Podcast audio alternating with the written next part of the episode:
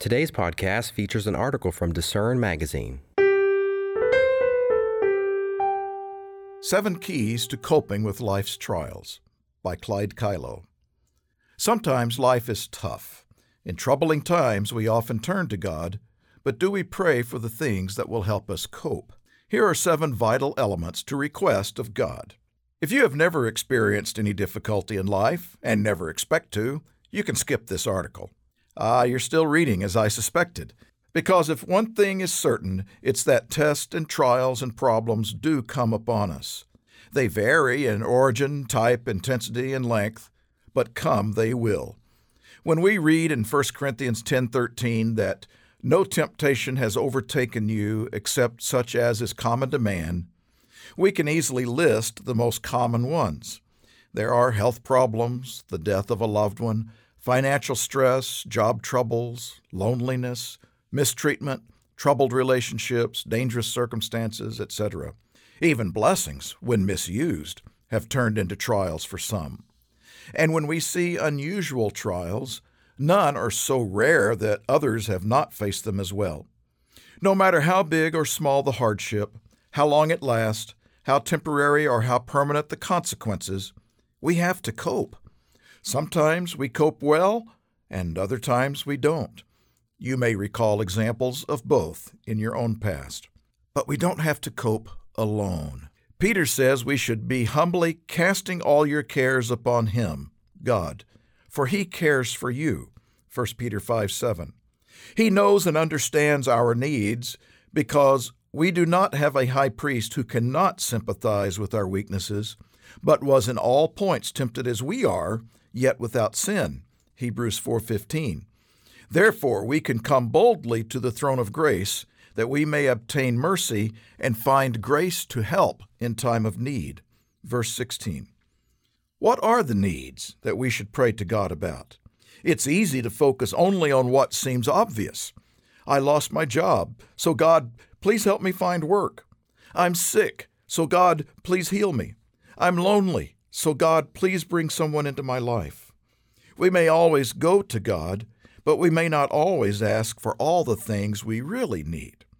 There's nothing wrong with asking for a specific answer to a specific problem, but is that the only thing we need in order to cope with the trial?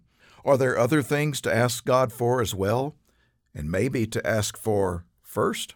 Let's consider seven needs, keys to surviving life's trials, to cast upon God in our prayers. First of all, we humans are heavily influenced by emotions, and in times of stress, our emotions often fluctuate. We could not afford to allow an unsettled emotional state to dictate our level of confidence in God. That means we need to, number one, pray for faith. Four times Matthew records Jesus using the phrase, O you of little faith. Each situation differed, but in each one he identified an enemy of faith worry, fear, doubt, and human reasoning. When life goes well, those are non issues. But in times of trial, those enemies tend to raise their ugly heads. When the future is uncertain, when life is challenging, it's not always easy to confidently repeat Paul's words We know that all things work together for good to those who love God to those who are called according to his purpose. Romans 8:28. That's the time to pray, Father, please strengthen my faith. Help me to remember this. We know that all things work together for good is a statement of faith, of confidence in what you will see in the future. Faith doesn't tell us in advance how or when or what we will go through or why it will work that way. Faith just says, We know. Do we? When God gives us faith, we do. It's called walking by faith, not by sight. 2 Corinthians 5 7. Sight only tells us one thing when we see God has intervened. Faith tells us He will. We only see the past and present, and even then our perspective is often not very clear. But spiritually, God helps us see what lies ahead.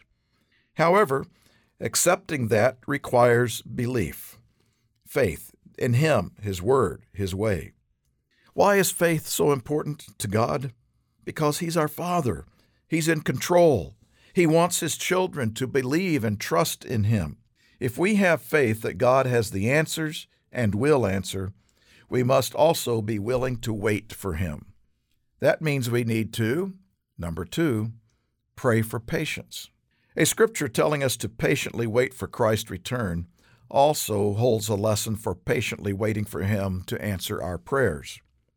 In James 5, verses 7 through 8, we read, Therefore be patient, brethren, until the coming of the Lord. See how the farmer waits for the precious fruit of the earth, waiting patiently for it until it receives the early and latter rain. You also be patient. Establish your hearts, for the coming of the Lord is at hand. Sometimes we say God is in control, but get impatient if He doesn't control things on our schedule. The moment we become impatient, we start living by the clock, not by faith. I'm running out of time. I need this faster. I want it according to my time frame. Impatience starts evaluating our situation according to the time passing. And if change doesn't come when we want, our attitude easily shifts. Our faith wavers. Certainly in tough times, we want quick relief. That's understandable. But it's also important to tell God, My problem is in your hands, but help me to trust your timing so I can wait patiently on you. Patience turns off the clock. It doesn't put God on our schedule. James reminds us that in times of trial, sometimes God is working to build something in us, perhaps an aspect of spiritual character that doesn't happen instantly.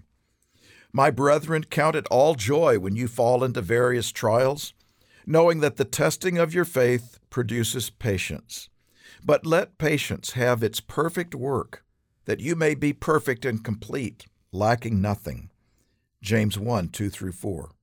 Letting patience have its perfect work isn't easy, but God can help you with it. Ask Him to. Patience doesn't imply that we do nothing, however. While patiently waiting for resolution, we must often take action and make decisions. That means we need to, number three, pray for wisdom. James also spoke to this If any of you lacks wisdom, let him ask of God, who gives to all liberally and without reproach, and it will be given to him. James 1 5. Big problems often require big decisions when the doctor is asking your permission to treat your sick child in a certain way? How do you, as an untrained person, know what is in your baby's best interest? That's pressure, but you can't escape it.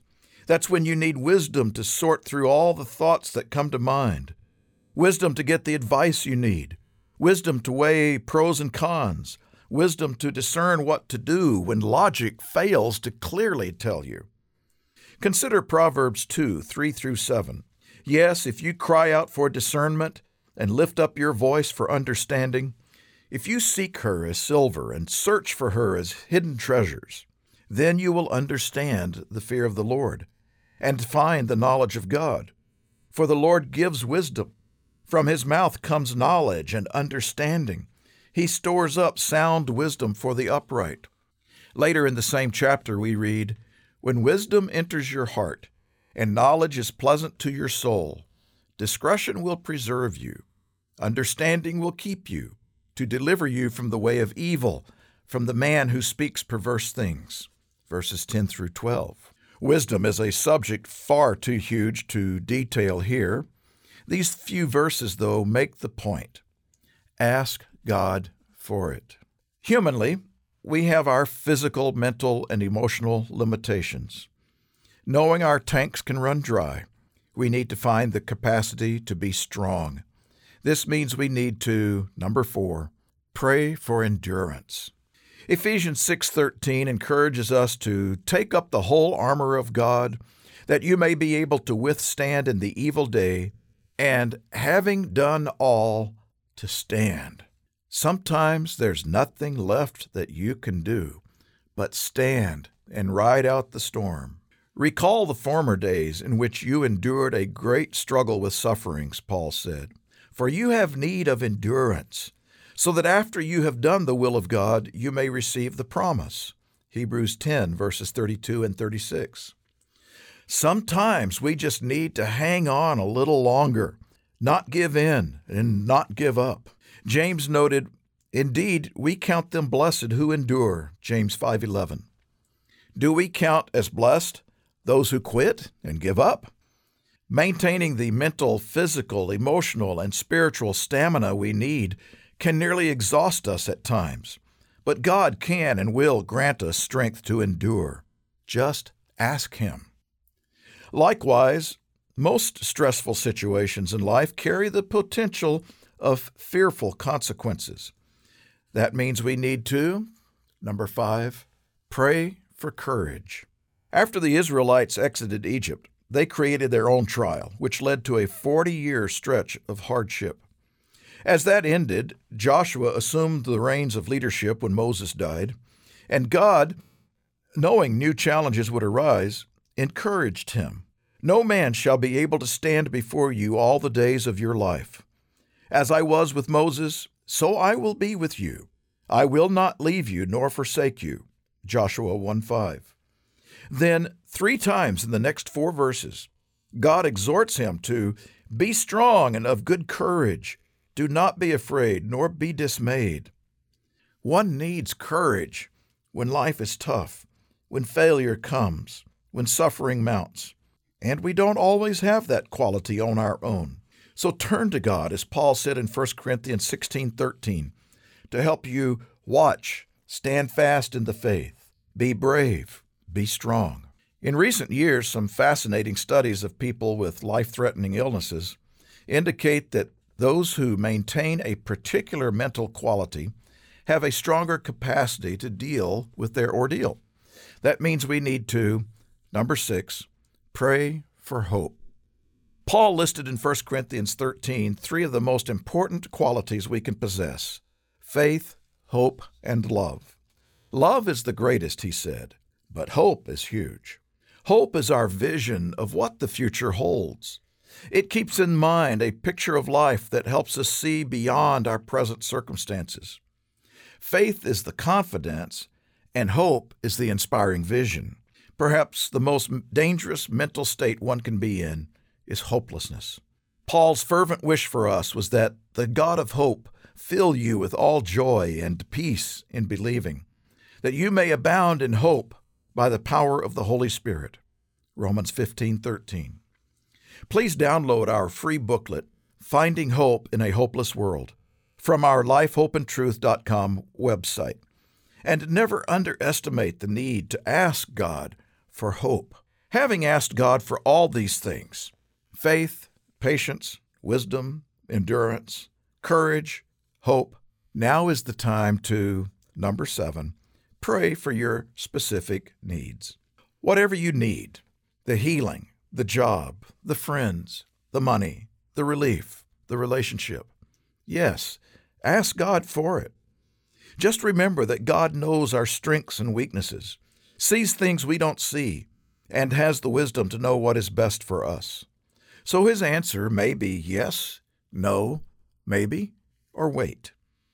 That's why when we ask of him something specific that we believe is the answer to our problem, we also need to ask for faith, patience, wisdom, endurance, courage, and hope. When we do that in time of trial, not only can we cope with our situation, but we can thrive in our relationship with Him. Thanks for listening. For more information from today's featured article, visit lifehopeandtruth.com.